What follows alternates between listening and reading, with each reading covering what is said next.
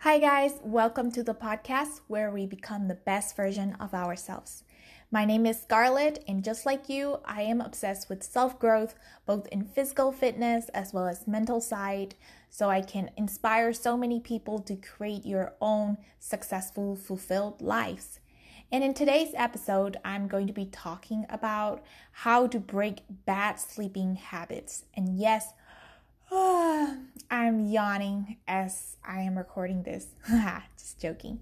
So, this is because I have been on a five day challenge with myself where I claimed that I will get up at 4 a.m. But you know, this didn't happen because of this bad habit of mine of not going to bed on time.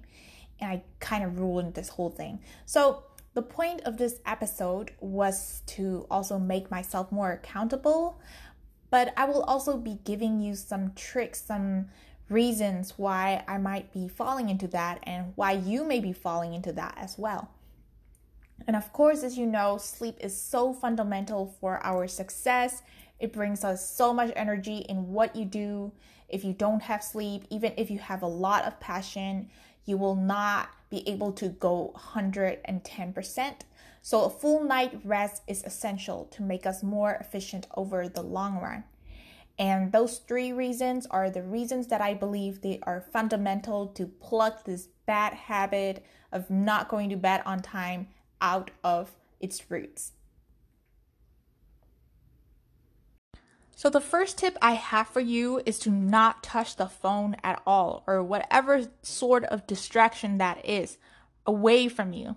I know this can be tough, but if you put your phone further away in another room or maybe a table just far enough so that your body is less inclined to walk and go do it, like it will work.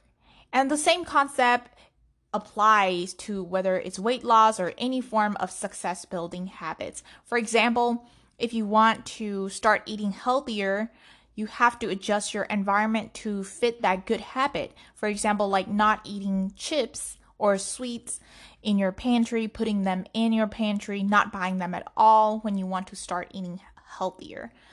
This will help you a lot. First step, very simple tip. Also, staring into the blue light is bad for your eyes anyway, so why do that before bedtime? My second tip for you is that there could be a bigger reason why you may be distracting yourself.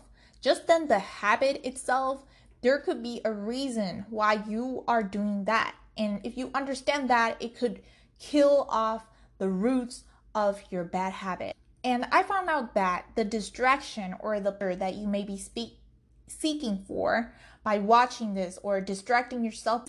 Now, when I look back, I think, oh, instead of doing that, I could have been more disciplined to sleep early and so I can wake up at like 4 a.m. next morning and I can work on building a side business the next thing so I can finally escape my job.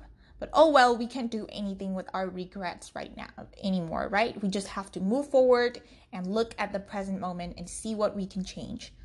So, what I would suggest for you is to understand your deeper reason of why you may be binging all those videos or binging those games at night. Is there a bigger problem with your life that you may have to change? Or it could be a stress or an anxiety thing as well. Maybe you are scared of what you need to do early on in the morning, and is it your way of avoiding reality? And now, third big reason why is that you are not calming down your thoughts. And last night I realized that I couldn't sleep because my brain was overreactive. Overactive. I was thinking of content creation ideas. I was excited by what I create the whole day, like making short video format for Instagram and TikTok. But I was thinking of some other ways as well on, you know, so many there because there are so many things that I want to put out to this world. Like I just can't stop.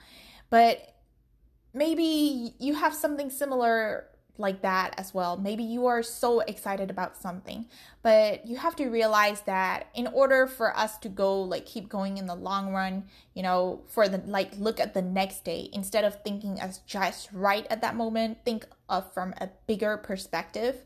And you have to realize that you have to let go of them in order to have a more productive, more energized, successful morning the next day. And you also know that once you let go of those, that is when you will fall asleep. And so instead of being carried away by those thoughts and those ideas, maybe if you have those ideas, you could write them down on a notepad because I know these can be precious. Maybe it could be your next super invention of the for the world. But then, you know, after writing them out, just let them go, breathe in and out, and then observe yourself thinking of those thoughts. So don't be carried away by those. Just look at you thinking from a third person perspective. And then don't be so triggered by those. And then trust me, once you master those skills, you will be able to control your mind in order to execute any sort of action. You will have tremendous discipline to pave your path to success. So, yeah, I know some people may have other issues like sleep amnesia, so this is not a medical diagnosis or treatment. These are just some fundamental habits, some fundamental mindset thinking that I believe would help you from escaping from this dark, bad habit. And there are also some sleep hygiene techniques, like making sure that your room is completely dark or making sure that there is like a constant background sound.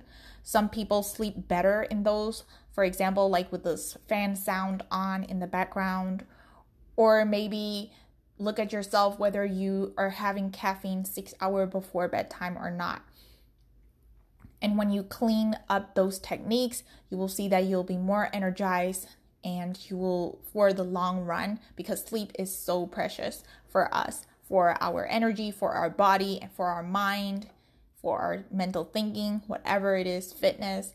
So, yeah, thank you so much for tuning in. If you enjoy what you listened to today, tag me at scarlett underscore linlatt on Instagram story.